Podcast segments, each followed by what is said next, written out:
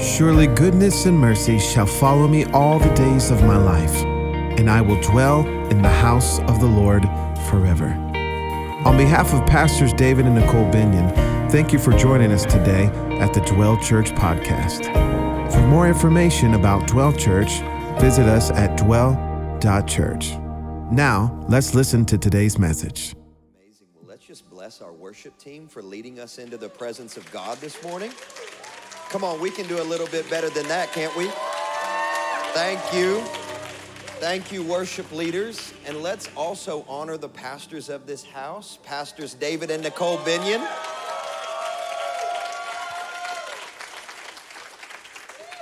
I get to say that I was the first to refer to them as Papa David and Mama Nicole because they truly are parents to this generation of what it looks like to navigate the glory of God. You know, some people are guides in the glory. You know that, right? And that is your pastors. They are guides in the glory of God. Now, I'm from West Kentucky, so I should hunt, but I don't. And here's something I know about hunting. If you want to get a big buck, you better hire a guide if you don't know what you're doing. I don't know much about hunting, but I do know that.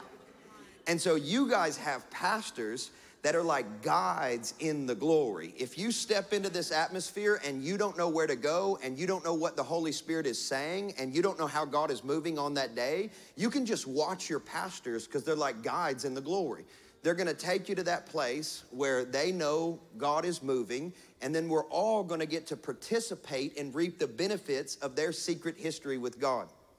And so I just want to say thank you for consistently drawing upon the depth of the well of your intimacy with the Holy Spirit because we're all beneficiaries of your yes. So could we bless them and thank them again for staying surrendered, staying consistently on the altar, consistently saying yes in that place of prayer when it gets difficult because we are all recipients of a blessing because of their yes. Amen?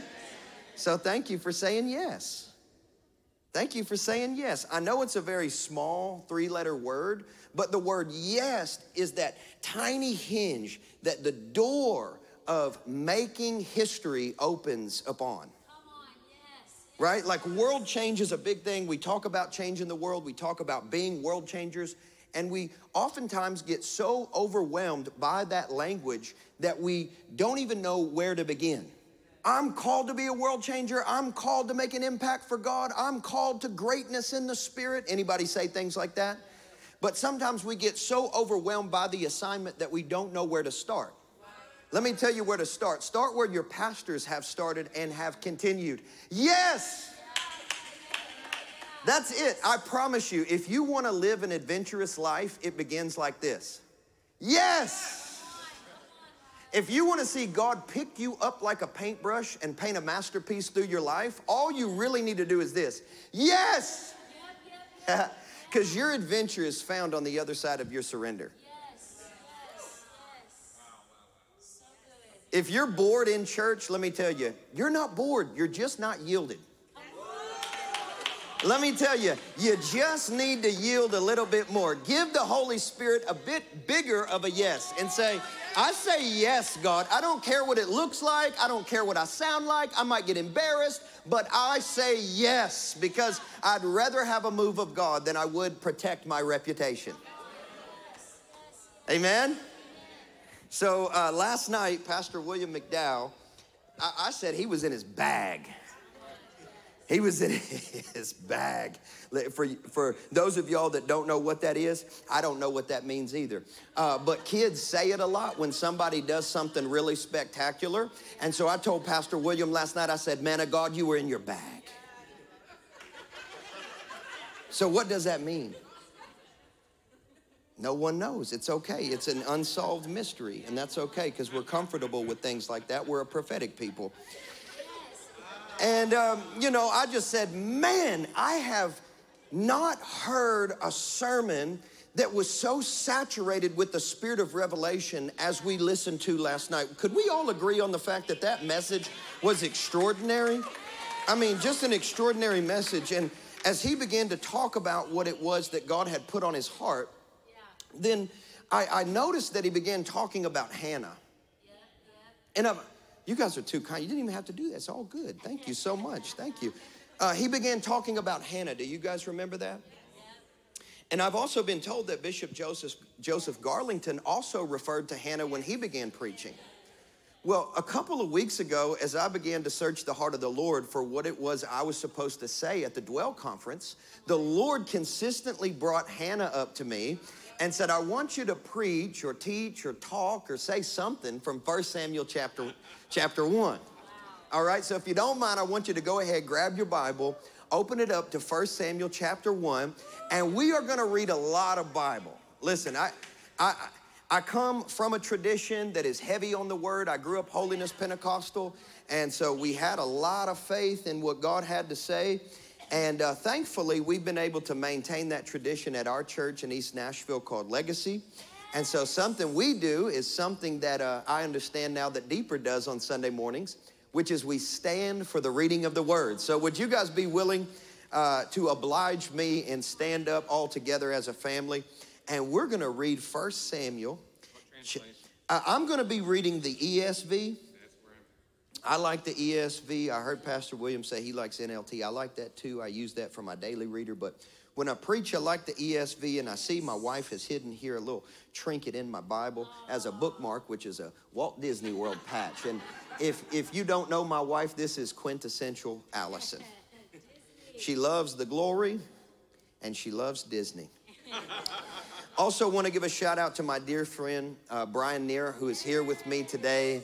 Uh, this is our worship director. He's also a friend. He's also an elder in our house. His wife uh, leads our children's ministry at Legacy, and they are so special, so wonderful, and so anointed. So it's been a joy to have him come along on a couple of occasions, but really it won't be long before I'm coming along with him. So I just want you guys to know that, all right? I want you to watch what he's doing. If you don't already, follow him on Instagram and TikTok because half of the world does already. And you can see what he's doing uh, because it's really amazing how God has blessed them. And I'm very excited that we get to do this together, bro. So thank you so much. How many of you guys are in 1 Samuel chapter 1? Yes. Yes, yes, also, uh, shout out to Miss Rita Springer. Uh, what a glorious time in the presence of God we had together last night. And I told her uh, previously, but I did just want to tell you guys my third child, Rua, uh, was born to the soundtrack of Miss Rita's worship.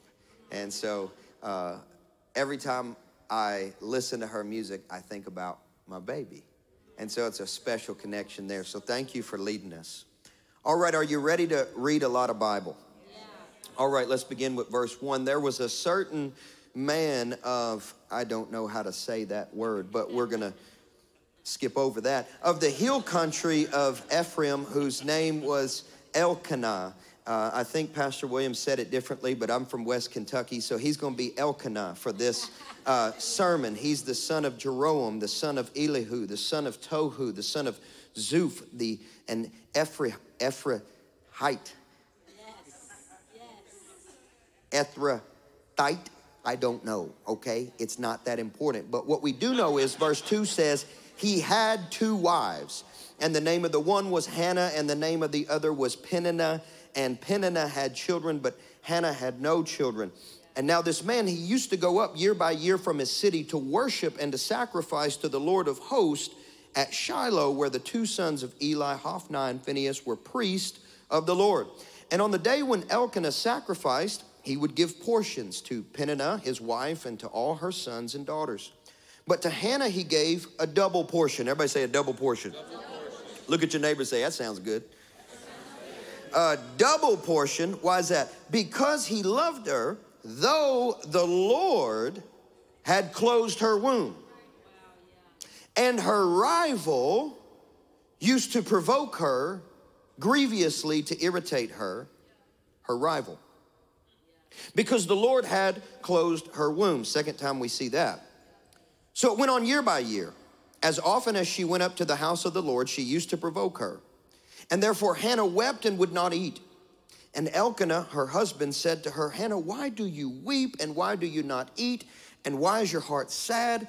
Am I not more to you than 10 sons? Which is a rhetorical statement. He might as well have said, than a hundred sons, right? And so after they had eaten and drunk in Shiloh, Hannah rose up, and now Eli the priest was sitting on the seat beside the doorpost of the temple of the Lord. And she was deeply distressed, and she prayed to the Lord, and she wept bitterly, and she vowed a vow and said, O Lord of hosts, if you will indeed look upon the affliction of your servant and remember me. Come on, sometimes we just need to rem- remember that right there in our prayers. Yeah, yeah. God, remember me. Remember me, Lord. And, and do not forget your servant, but give your servant a son and then I will give him to the Lord all the days of his life, and no razor shall touch his head. And as she continued praying before the Lord, Eli observed her mouth, and Hannah was speaking in her heart, and only her lips moved, and her voice was not heard. Therefore, Eli took her to be a drunken woman. And Eli said to her, How long will you go on being drunk? Put your wine away from you. But Hannah answered, No, my Lord, I am a woman troubled in spirit. I have drunk neither wine nor strong drink, but I have been pouring out my soul before the Lord. Do not regard your servant as a worthless woman, for all along I have been speaking out of my great anxiety and vexation. And then Eli answered, Well, go in peace, and the God of Israel grant your petition that you have made to him. And she said, Well, let your servant find favor in your eyes. And then the woman went away and ate. She broke that fast. Praise God. We don't always recognize that as a blessing, but if you've ever been fasting for a time, you know that verse 18 contains a blessing. then the woman went away and she ate, and her face was no longer sad. And that's what happens to me when I have french fries. And then they rose early in the morning and worshiped before the Lord. And then they went back to their house at Ramah. And Elkanah knew Hannah his wife, and the Lord remembered her. And in due time, Hannah conceived and bore a son, and not just any son, by the way. She called his name Samuel, the prophet that God said not one of his words fall to the ground. For she said, I have asked for him from the Lord. So before you're seated and before we pray, I want to talk to you guys from the topic of an impartation of desperation. All right? Because what I'd like to do before I finish is I'd like to beseech the Lord and ask Him to give us all an impartation of desperation.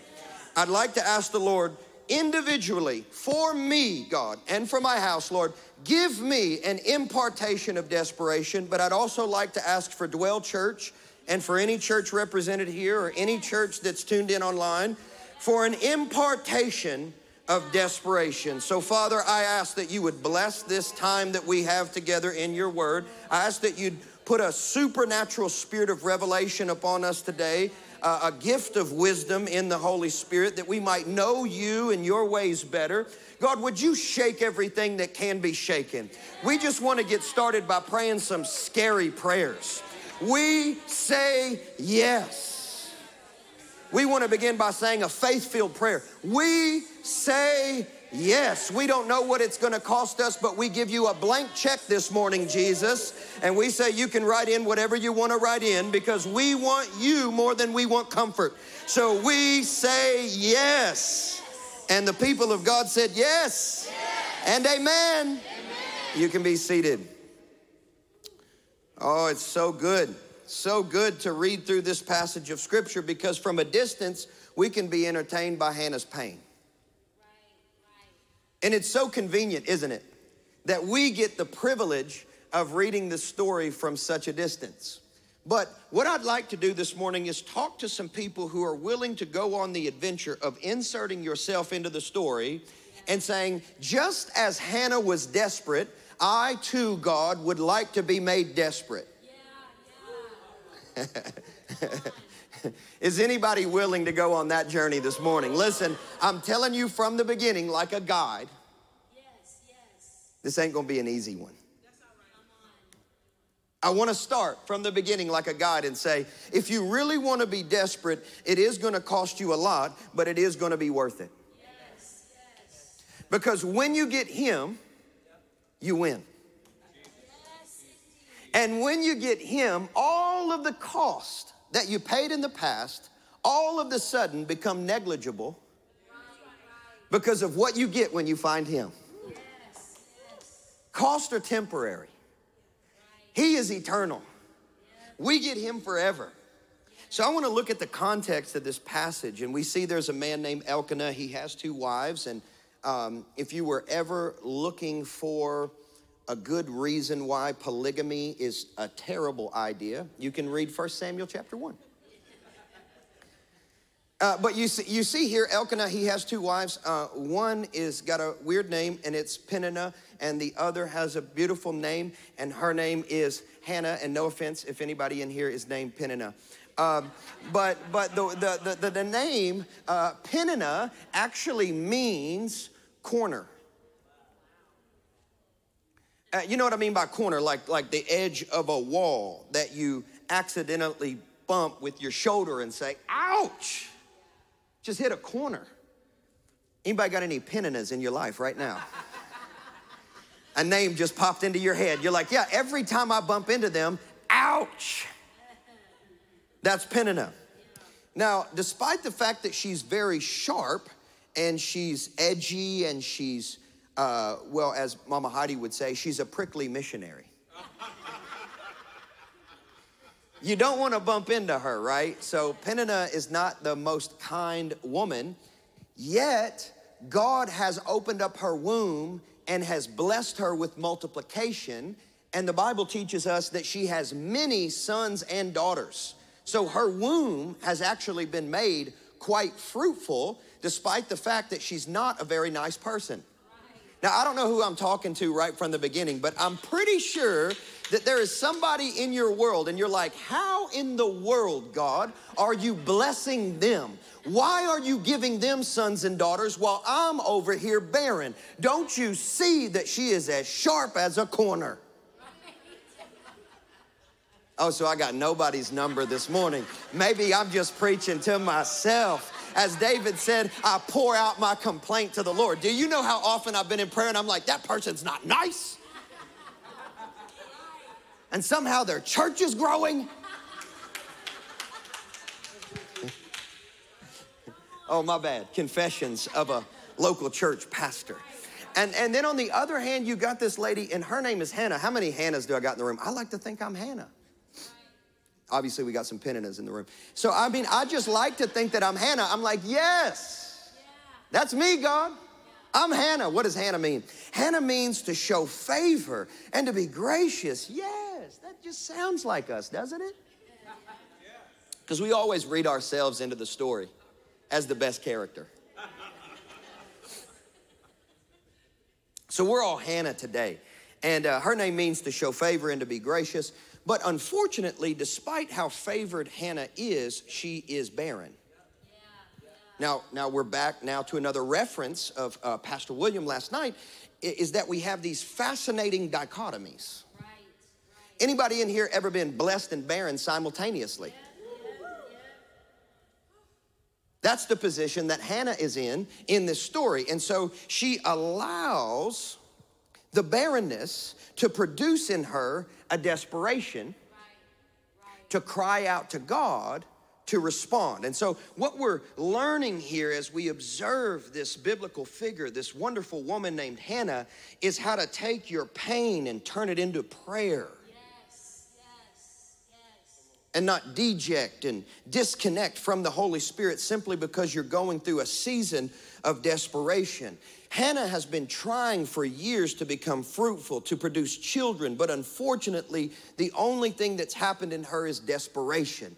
Desperation, desperation, desperation. This word seems to be on the lips of just about every prophet that I'm listening to right now. Desperation, make us desperate. Desperation, desperation. A couple of weeks ago, uh, my friend who I introduced you to, Brian here, He's our worship director, and he was leading worship on a Sunday, and he fell on his face in the middle of the worship set and just began to cry out to God. And, and I felt like the Holy Spirit told me, Go tell Brian he'll be as anointed as he is desperate. And, and so I just, I, you know, I kind of scooted the mic over because I didn't, I didn't want it to come through the sound system. hey, bro, I know you're having a moment with the Lord right now, but the Holy Spirit told me to tell you that you'll be as anointed as you are desperate. And He told me to tell you that He is giving you a gift of desperation.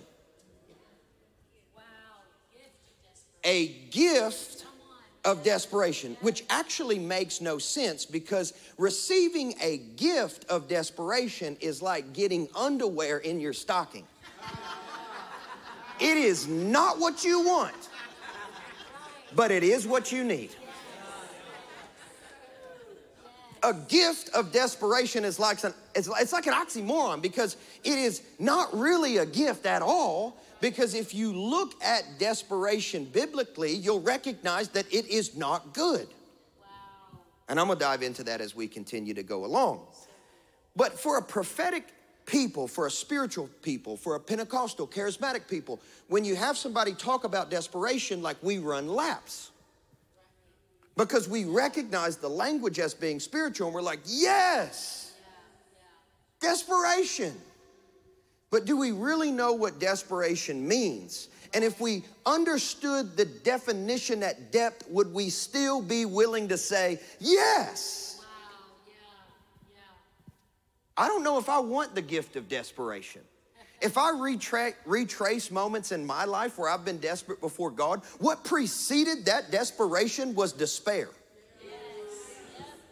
And so I can't necessarily say that it was a gift. But if I'm following the sequence, what I understand is that anytime I've experienced breakthrough, that has always been preceded by brokenness. And so, if I'm expecting a door to open up, I better be willing to lay on the carpet in front of the door in a puddle of my own snot and tears and ask the Holy Spirit to show up because I've got no ability to unlock this door. You see what I'm saying? So, some of your breakthroughs are actually gonna be tied to your desperation. And you've got to be willing to stay surrendered when you get the gift and it looks terrible when it arrives in the mail. But you've got to hold on to it knowing that despite the fact that it hurts, I received it from Him. So I'm willing to accept it, not because I enjoy the gift in the moment, but because I trust the giver. Are you with me this morning, Dwell? Am I going too quick? I, I only got so much time, so I'm, I'm, I'm blazing. Okay, we good. Okay. So we love songs like, This is the air I breathe. Right? I'm desperate for you. right? It's like we want we we love saying that. But in reality, what it takes to get to that position is rarely ever fun. Desperation sounds good when we sing it in church, but desperation as an experience is not really good. Let me give you the Merriam Webster definition it says, having lost hope, moved by despair, extreme suffering, no thank you. Right? And lastly, it says intense anxiety. So, one of the things I do when I study to preach is I always go to the definition like Google or whatever. And then I, because I want to understand what culture's definition is of the term. And then I go to the Bible, and usually there's this beautiful juxtaposition between the definition of the world and the definition of God. And God's definition is so beautiful and so wonderful and so powerful and so much better than that definition, but in this case, that wasn't what happened. Merriam Webster's definition was basically spot on with the biblical definition of desperation. It means having lost hope, moved by despair, extreme suffering, and intense anxiety. I thought there's no way this could be correct. So I did a, a word study on every single time that a word even related to desperation was used in both the Hebrew Old Testament and the Greek New Testament. And guess what? Every single instance all came away with the same definition it is having lost hope. Moved by despair, extreme suffering, and intense anxiety. There's not even a biblical instance in which desperation is used in a positive light. Desperation every single time is always messy. And that's why we don't want to yield to it. Desperation every single time always hurts. Desperation every single time is inconvenient. There's never a convenient moment to be desperate. It's hard to get anything done when you're desperate. It's hard to perform when you're desperate. It's hard to be strong when you're desperate. It's hard to maintain appearances when you're desperate. And yet, God so consistently uses the posture of de- desperation all throughout the scriptures as a position to produce breakthrough in people's lives. So, what if the answer to your prayers is God putting you in a position of desperation? And you're thinking, that's warfare. I rebuke it. And God's like, I'm just trying to answer your prayer. Well, I prayed for resurrection. Yeah, but you're going to have to go through Gethsemane first. Well, I want to be more anointed. Well, where you think Jesus got all that oil? In a garden called Gethsemane, translated in Arabic means the oil press. Listen, the destination of your great anointing follows a path through a location called Gethsemane. So you're going to get to determine how anointed you become by the amount of desperation you're willing to yield to.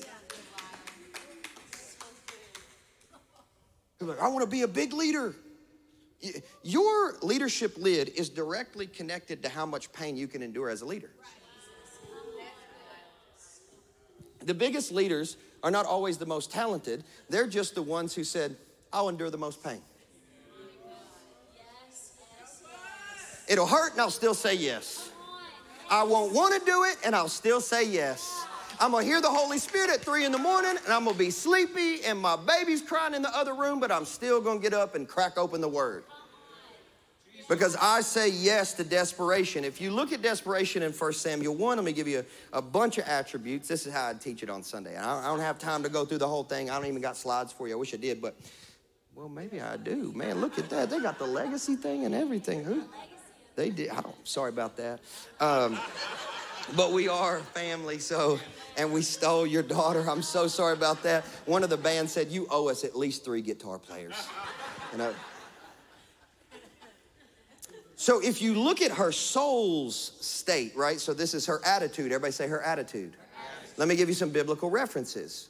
She's deeply distressed. She weeps bitterly. She's afflicted. She appears to be drunk. She gets rebuked by her pastor. She's troubled in her spirit. She has anxiety and she considered her, considers herself to be vexed. Yeah, yeah. Who wants that?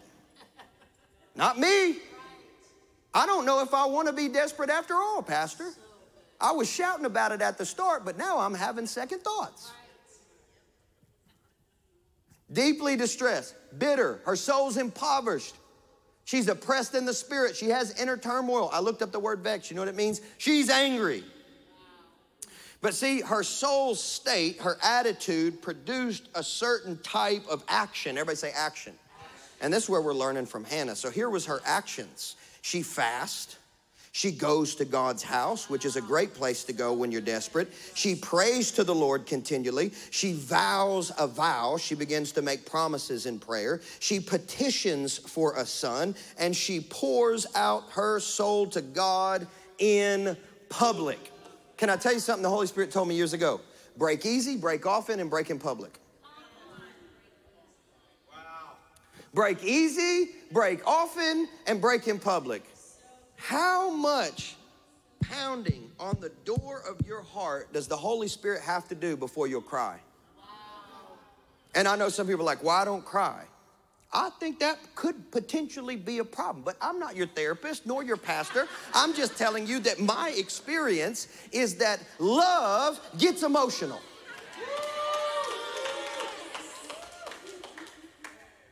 So there's nothing I want to hold back from him, not even my tears.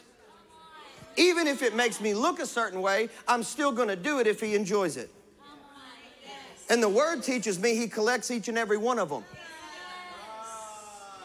So if I want to create some space for him to do what he enjoys, every now and then he's going to need my emotions at the altar. God, I don't care who's judging me. I don't care who has to say something about my behavior. I might look foolish and they may turn me into a meme, but I am desperate. I am desperate. I am desperate. Right? My pastor used to say, a hungry man has no manners. And it's so true. I'm not checking for you. I didn't come here for you. I bought a ticket to the Dwell Conference for me. Not for you, not to impress you. I'm sorry, sweetheart. That's not why I showed up. I came here for him and for him alone. So if I need to look desperate, I'm willing. I'm not in charge of my own reputation anyway. He is. Whatever it looks like, the people of God say, yes.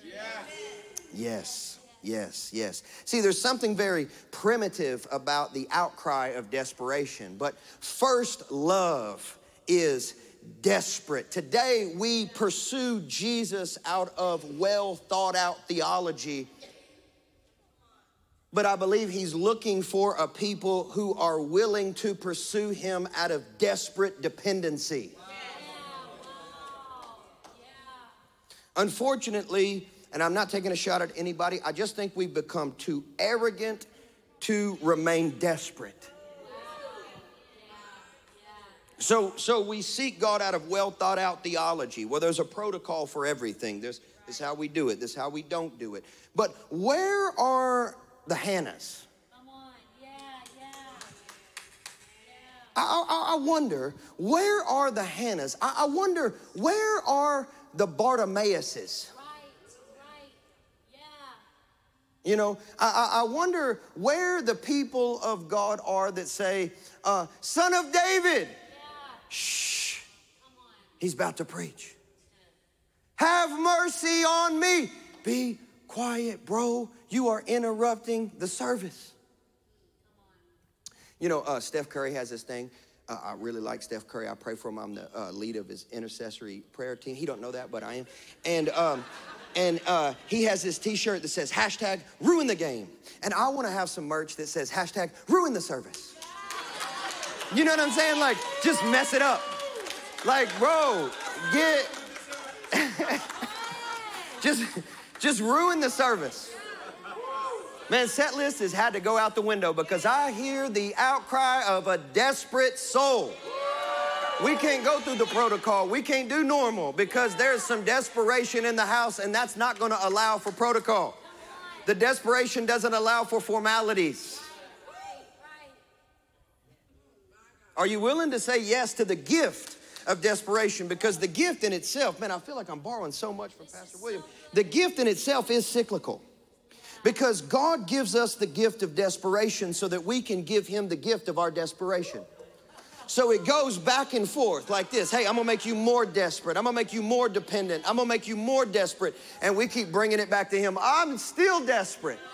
I've been walking with you for over a decade. I'm still desperate. I'm two decades. I'm still dependent. Yes, yes. Because desperation and dependency are inextricably linked right? You won't be desperate until you can acknowledge your dependency. And that's what's unfortunate is that we've become so self reliant that we've forgotten about the necessity of staying dependent upon the God who is our life source, not our employer, not our paycheck, not our own abilities or talents. We are dependent. We need you.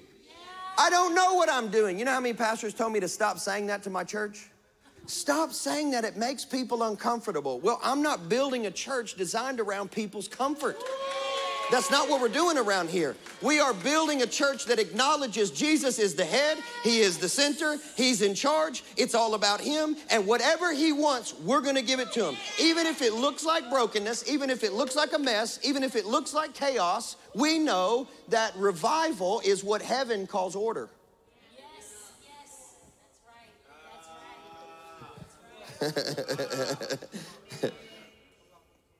I think I'm running out of time. What I got? 15 minutes? I, well, I don't want to do that because Miss Reed is coming next and I want to honor her.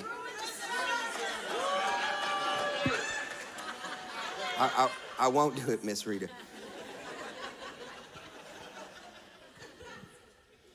You know, uh, desperation, despite its difficulties, is actually a pretty big blessing if we'll acknowledge it as such. Desperation is a huge blessing. Desperation doesn't take no for an answer. Desperation eventually leads to breakthroughs. How many of you guys want breakthroughs? I want breakthroughs. Are you willing to be desperate? That's the question I have for you this morning. Are you willing? Because here's what Hannah's desperation led to Hannah's desperation led to Hannah's blessing. And I have a list here. I, unfortunately, I didn't do an, another slide because I wrote this down on the plane.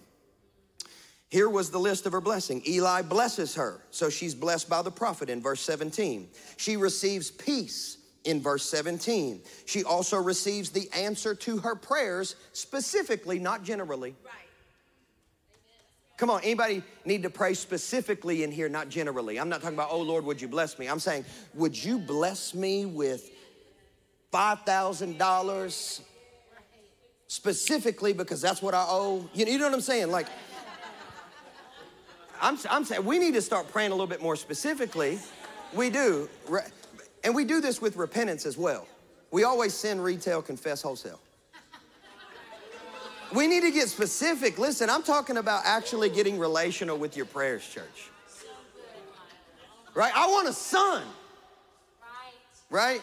Uh, he, he, not that he could be confused, he's not the author of confusion, but we don't want to leave any space for him not to know exactly what it is in my heart. Yes, he already knows, I understand that, but I'm going to tell him specifically because I have a connection with him. I need a son. I want a son. I'm, I'm, not, I'm not asking you for something generally, I'm asking you for something specifically. Because when you answer my prayer specifically, I'm gonna praise you for it specifically. I want a son. Well, she gets an answer to that prayer in verse 17. In verse 18, it says she receives favor. In verse 18, she breaks her fast. Woo! In verse 18, it says she's no longer sad. In verse 19, it says she freely worships. In verse 19, it says the Lord remembers her. And in verse 20, it says that she conceives and gives birth. Wow. Verse 20, lastly, it says her prayers are answered. How many guys want to live in a place of answered prayers? Get desperate. Get desperate. And I can't promise you a timeline, He's in charge of that. But I do know what precedes breakthrough. We stay desperate. Now, I want to run through this portion as quickly as I can, but if we're gonna stay desperate, we're gonna have to deal with distractions. Everybody say distractions. Because if you look at 1 Samuel chapter 1, you'll recognize that there were plenty of opportunities for Hannah to be pulled off of that position of desperation to be preoccupied with other things in her life. Right? Because anytime we go through moments of desperation, we're always looking for pacification, right?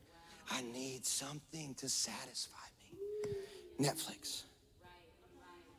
Uber Eats.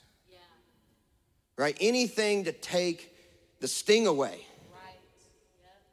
But as a desperate disciple, can I encourage you? Sit in it. And don't be afraid of it.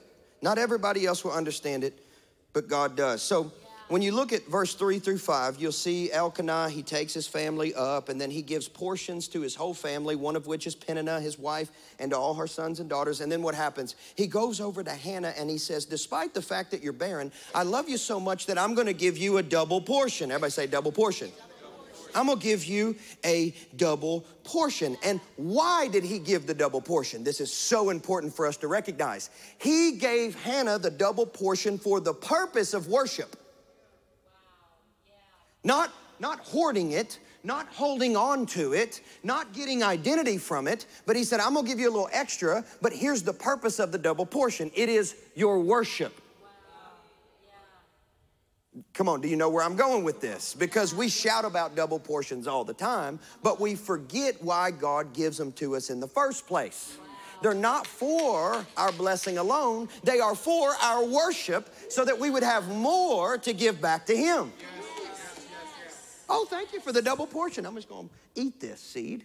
No, sow that seed. You have an abundance so that you can sow an abundance. It's a little sidebar, but I need somebody to get that today. And so, you know, Peninnah, she gets her portion. The daughters get a portion. The sons get a portion. But Elkanah, being a good man, he says, Hey, I want you to have more than a portion. I want you to have double. I want you to feel better. I want you to know that our family is an equitable space and you're going to get a double portion. But for Hannah, because she was so desperate that she, she wouldn't even accept a double portion as plenty to rid her of her desperation. So here's number one. If you're taking notes, you can write this down. A distraction to desperation is actually a double portion.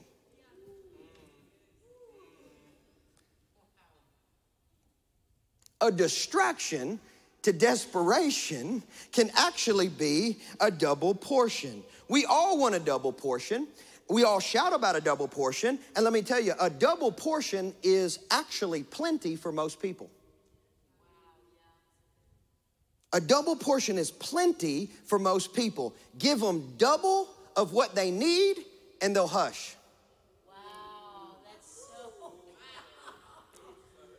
Give them double of what they need, they'll put the brakes on. No more desperation.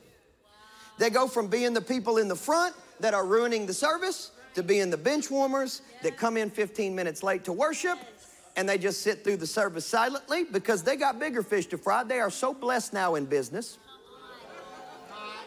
I ain't got no time for this. I'm stewarding a double portion. See, a distraction to your desperation could be your blessing, it could be your double portion. How many people get a little bit of money and they stop praying?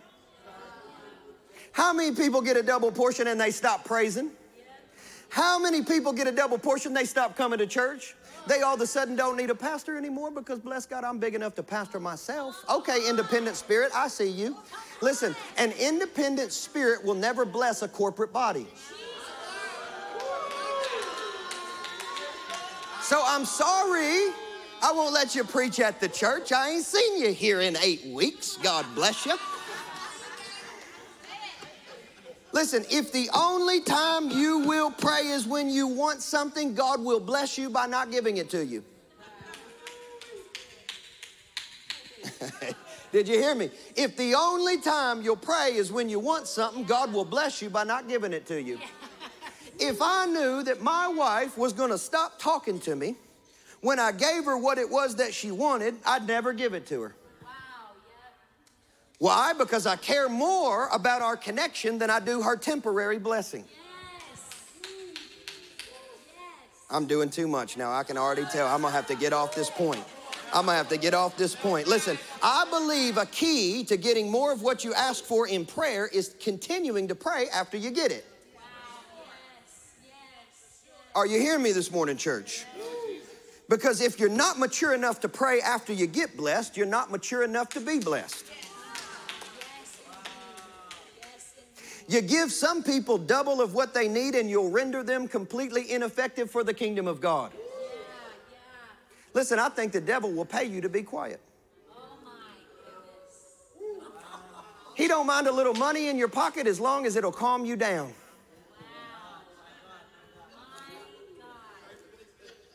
the favor of God will always lead you into more fellowship with God. Anything you're calling favor that's not leading to an increase of intimacy is not a blessing but a distraction. I got to hurry up. Listen, and, and, and the Lord ain't got no problem with you having money. He does have a problem with money having you. So Hannah couldn't be distracted by a double portion. She got desperate. And I am so tired as a pastor of hearing people calling distractions promotions.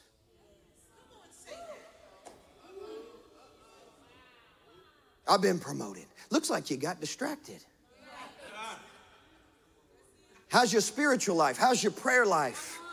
Are you interceding? Are you going after God? Are you desperate? No, I ain't desperate. I'm I'm good. Well, that, to me sounds like Deuteronomy chapter 8. Take care lest you forget the Lord your God and keeping the commandments and his rules and his statutes, which I command you today, lest when you have eaten, and when you are full, and when you have built good houses, and when you live in them, and when your herds and your flocks they multiply, and your silver and your gold is multiplied, and you get famous and blow up on Instagram, and when all that you have is multiplied, then your heart's gonna be lifted up. And then you're gonna forget the Lord your God who brought you out of the land of Egypt, out of the house of slavery. That is a distraction. And we're called to be desperate disciples, not distracted disciples. What's the purpose of a double portion? So that you worship more. Not that you worship less. When a double portion doesn't enable us to worship more, we've misused the double portion and turned it into a distraction to our desperation for God. All right, let's move on to the next point. Uh, verse 6. And her rival, everybody say her rival. Hold on, wait, I didn't know we were competing. Hold on, wait, what? And her rival used to provoke her grievously to irritate her. Isn't that always the byproduct of rivalry? Right. Grief and irritation. Yeah.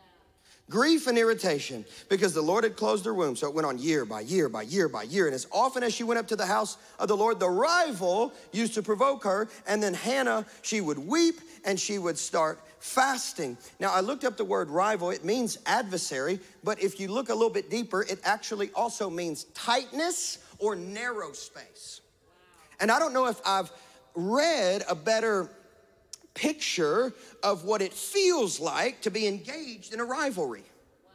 Tightness or a narrow space. All of a sudden, the vision that the Lord gave you in prayer becomes so small because the only vision you have is beating the person you're competing with.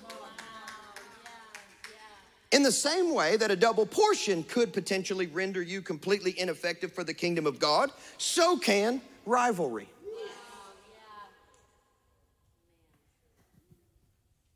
Rivalry is grievous. Rivalry is irritating, the Bible says. And the rivalry was all over two things it was over fruitfulness and favor. That's what the whole rivalry was over because Peninnah had become more fruitful, meaning she had a bigger following.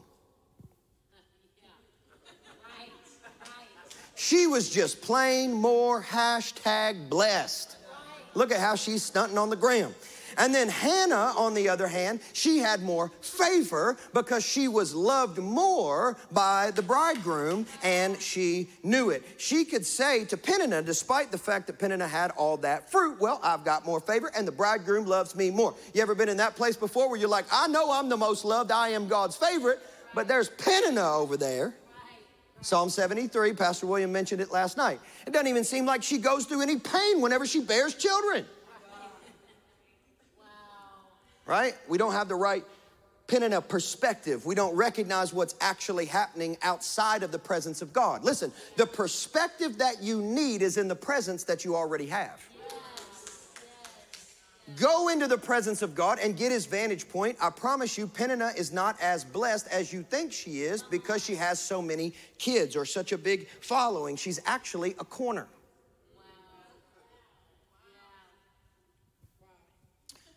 Listen, I've gone through this myself, and I don't have time to go through a whole lot of um, you know stories but i remember uh, there was a time in in our ministry when we were just getting started and um, and man i was so competitive with the church across town because i thought that their success informed me of my identity right, right. right? because they're crushing it and i'm not i must be the worst you know, and like all the cool kids were going to their church and not our church. And I thought we planted at the most strategic time to be the cool church. And we were not the cool church. We were getting, you know, uh, we were, everybody was leaving our church, going to their church. And every time I'd see them out the supermarket, I'd say, man, where you been? Oh, man, I, I, we, we go to that other church now. Yeah. you know, I was so, I was so mad. I was so mad. And one time, uh, a celebrity, they came to our city. I'm not going to say who they are, but a celebrity came to our city and he had a lot of friends with him. And, you know, he had a big entourage. He's a musician. And one of the people from his entourage came to our church. And I thought, that's right. we the cool church now, baby. That's, I, I just felt I was I was on cloud nine. And I was so bummed because I invited my dad to preach that night. And I was like, I should have been preaching. you know, cool guys coming to our church, I should have been preaching. He, he maybe he would have posted us. You know, we'd have become the cool church. Right? I mean, hey, listen, sorry, rated our sermon for real. My bad, y'all. I should have gave a disclaimer before I started. But listen, just because somebody's a pastor doesn't mean they don't experience the same old stuff. All right? Because rivalry had grabbed hold of me. And let me tell you what I was doing in this season. I would wake up, set my alarm for 4:30 a.m. because I thought to myself, I bet you the reason why they're so blessed is because the pastors pray more than I do. And if they get up at five, because that's the earliest I could imagine them waking up, they got kids who are a little bit older. I'm gonna get up at 4:30. And so I'm gonna beat them into the prayer closet and I'm gonna be praying longer than them because I'm gonna let the Lord know that I am more deserving of the blessing and if you were confused about that, God, then you watch me demoralize my spiritual sibling because that will obviously qualify me for your blessing. And even though I'm joking, y'all know that you're thinking in a similar way, even though you won't acknowledge it, because we think somehow that our performance informs God that we're worthy of being blessed. But your performance does not set you up for promotion. It is always your dependency and your desperation that positions you for His blessing. I am not self reliant on my own strength. When I am weak, you are made strong. So I'd wake up in the morning, well, I'm, I'm going to be the best church in the city. Bless me, Lord. Help me, God. Oh, they, they, they probably are good people. You ever been there before? And so, you know, uh, the, the, celebrity guy, his friend, he, he came to our church, and man, I got home. I was telling my wife, I said, "Oh, we're we're cresting over the hill." Bless God, we we've been through Babylon, but we coming out. Woo! And I figured I'd pull up my phone before I went to bed and post on Twitter. Big dogs came to Legacy tonight. And remember, this guy, he was just a friend of the celebrity. And somehow, some way, somebody made, into, made it into my feed and said, so and so, the celebrity, not the friend of the celebrity, just so happened to go to a church in Nashville tonight. Guess what church it was?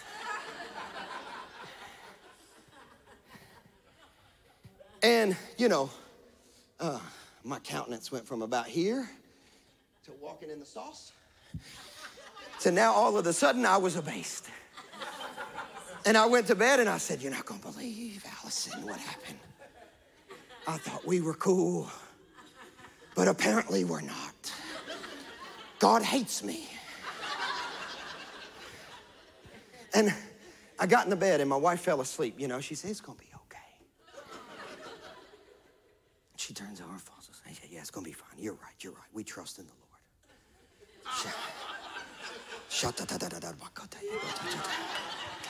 Hallelujah. Hallelujah. You, you're right. You're right. I trust in the Lord. That's right, sweetheart. You're a man of God. Yeah, I'm a man of God. I trust in the Lord. Mm. She falls asleep. For the next hour, I spend in my bed, clenching my feet kicking my sheets off, writhing in physical pain. I'm telling you the truth. And I said, mm. I started cussing God out. See, y'all, y'all afraid of the real story, I can tell. You're like, not a pastor. A pastor wouldn't cuss the Lord. Oh, I was dropping F bombs and everything. I'm gonna be honest with you. I can't stand you. I hate you. See, it just became too real. I can tell how the atmosphere shifted a little bit. You're like, mm, no, no, no. I would never do that. Oh, okay, yeah. Tell me about that. And the Lord said, Oh, um, you ever heard that story, the prodigal son? Yeah, I heard that story before. Which brother do you think you are right now in the story? So well, I suppose I'd be the older brother, wouldn't I, Lord?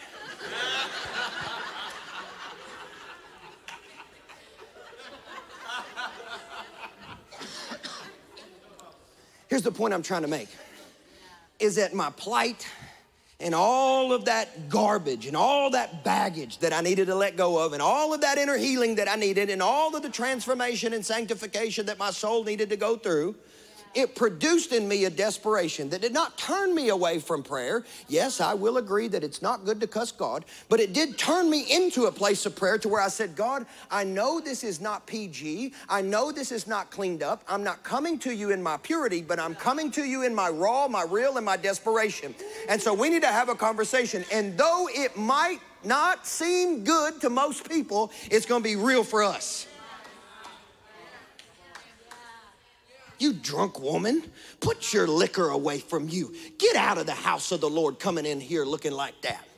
Oh, I'm not drunk like you think I'm drunk. I'm not mad like you think I'm mad. I'm just so desperate that I have thrown off all regulations of how someone is supposed to behave in public.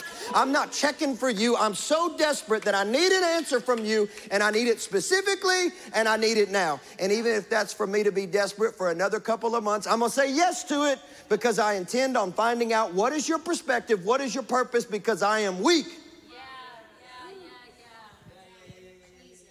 Listen, I think friendship with God, a big part of it is just being vulnerable with God and being honest with the Lord and not hiding what's in your heart.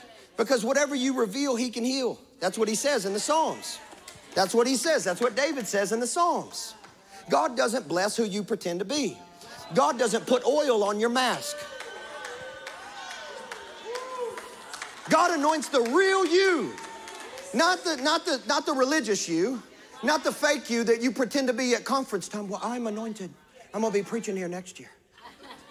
Just, just be you. Just be raw. Just be real. Just say, look, you may not like it, but this is the version of me that's present today. So this is what you're getting.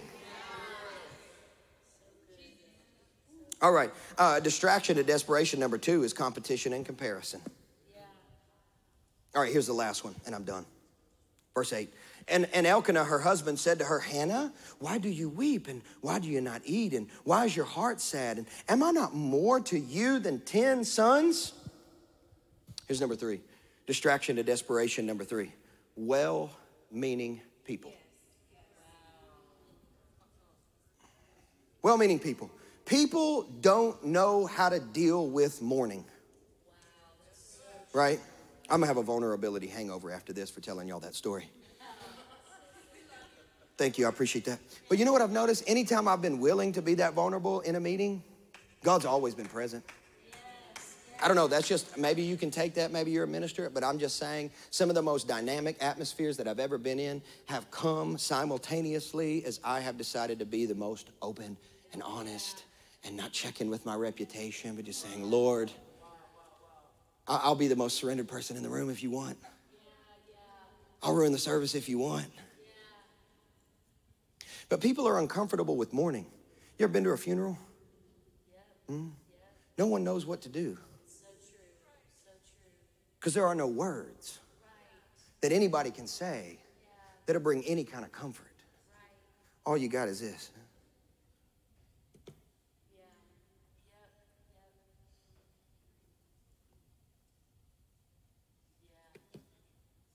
People are uncomfortable with mourning. And so, well meaning people will try to talk you out of desperation, like Elkanah. Why don't you eat something? I said, You've been fasting for a little bit. Let's go out to dinner. We're gonna go to your favorite spot. You don't need to be doing all that fasting. You lost some weight in it. You look, you don't look great.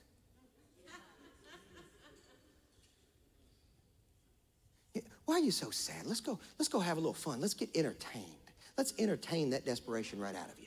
Let's go do something else with your time. Hey, I'm pretty good to you, don't you think? I mean, look what you got in me. I'm your husband. Am I not am I not better than 10 sons? After all, I give you double portions. I mean, you get Gucci and Prada and Louis V and you get all the stuff. Oh, my bad, too real. So, like, you don't you don't need to be desperate because you got plenty right here. See, well-meaning people will always try to talk you out of your desperation. And when I was younger, I'm telling you, people tried to talk me about it out of, out of it all the time. Now, since my wife and I are pastors, I guess people feel less uh, encouraged to challenge what we do. But whenever I was younger, you know, I would just always make people uncomfortable with my desperation. And I'm gonna finish with this. And, and here's one of the things that I learned through my 20s is that the passionate always offend the apathetic. People who are moving always disgruntle those who are stationary. And this is just part of our jobs as pastors and preachers. You know, on certain occasions, my job is to comfort the afflicted. But a majority of the time, I find that God asked me to afflict the comfortable.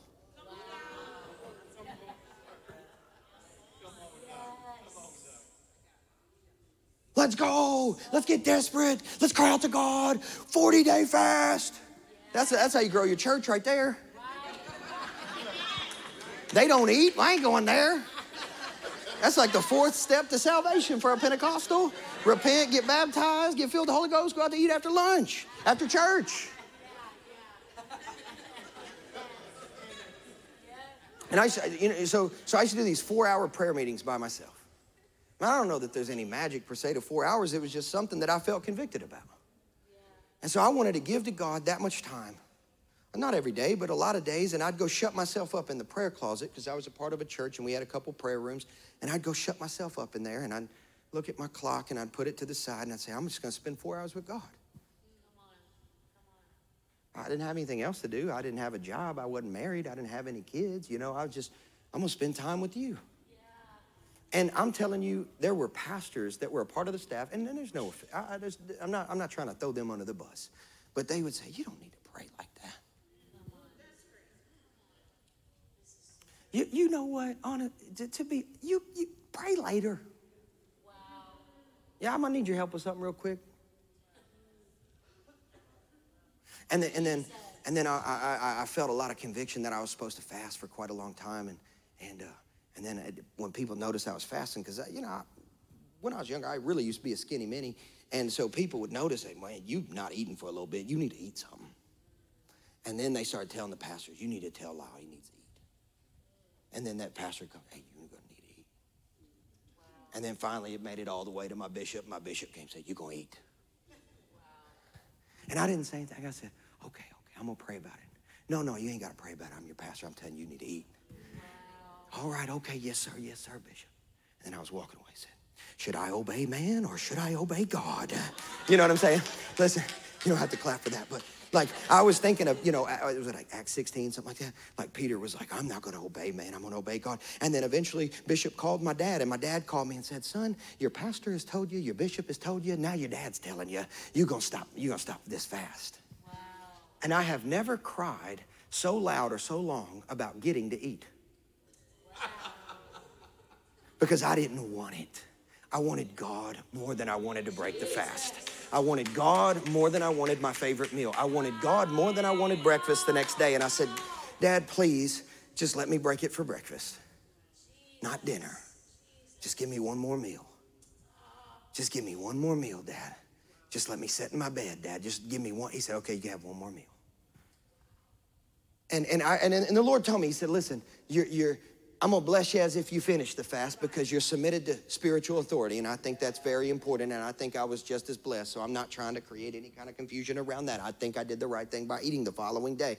But in my heart, there was a desperation that said, God, I don't care when I get to eat, I don't care what I get to do, I don't care what I don't get to do. I don't care if I don't get to preach. In fact, I've learned now that there is a greater blessedness in being hidden than visible.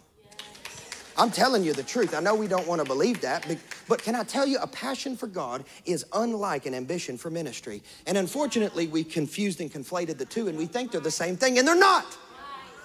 Because a passion for God says, even if I sit in this church when no one else is here at five o'clock in the morning, and I don't have a worship team, but I do have a a Spotify account and I sit here in hiddenness and I get the privilege of crying out to God in the secrecy of my prayer closet, I know that this is more valuable for me than any stage, anything anybody could ever give me. I want to be desperate. And despite the fact that it's scary and despite the fact that I don't want to do it in my flesh, what I'm asking for in this season, and I want to invite you guys to join me, is just to say, God, give me an impartation of desperation. If you're willing to pray that, let's stand as I uh, finish with the prayer. I'm gonna get out of your way. I'm sorry if I took a little bit longer than I intended. but I'm grateful for the privilege of sharing with you for a little bit today. Lord, I pray that the seed of God, I pray that the seed of God would go into every barren womb in the spirit right now and would impregnate and empower them with a desperation and a courage to say, God, make me desperate. Oh, thank you, Lord, for making us desperate. The thing about desperation is it's not just, it doesn't just happen in the spirit, it happens in the natural too. There are things that happen in the natural, there are things that happen in our life, there are things that happen in our world, they're uncomfortable, and yet they produce in us desperation. And if we're willing to say yes, then we can see it as a gift from God because He gave it. Lord, make us desperate. Can we just join together in that heart's cry just for a moment longer? Lord, make us desperate. Make us desperate, Lord. We ask you for an impartation of desperation. We ask you for a seed to be sown today in our spirits of desperation. We don't know what it looks like. We don't know what it feels like. We don't know what it's going to cost us. But Lord, we say yes. We say yes, Lord. We say yes to desperation. Ruin us, wreck us, move us until we cry again, God. Put our face to the floor until we don't want to get up, God. Wreck us. We give you permission, Lord. We give you permission. We may have been ruined in the past, but maybe it's been a number of years since we've been in that posture. Lord, put us back in that place. We don't want to get up off the altar. We don't want to get up off the altar, Lord. We tie ourselves to the altar with the bonds of love. And we ask that the fire of heaven would come and consume everything in us that does not bring Jesus glory. Consume everything in us that does not bring Jesus glory. You can have it, Lord. We're not holding anything back from you today, God. We ask that you would wreck us. We ask that you would ruin us. We ask that you would put us in a position to be usable for the kingdom of God. Lord, you don't got to check with our preferences before you inform us of our purpose of where you've called us to go, what you've called us to do, what you've called us to say. We say yes. Yes. Thank you for joining us today at the Dwell Church podcast. For more information about Dwell Church, visit us at dwell.church.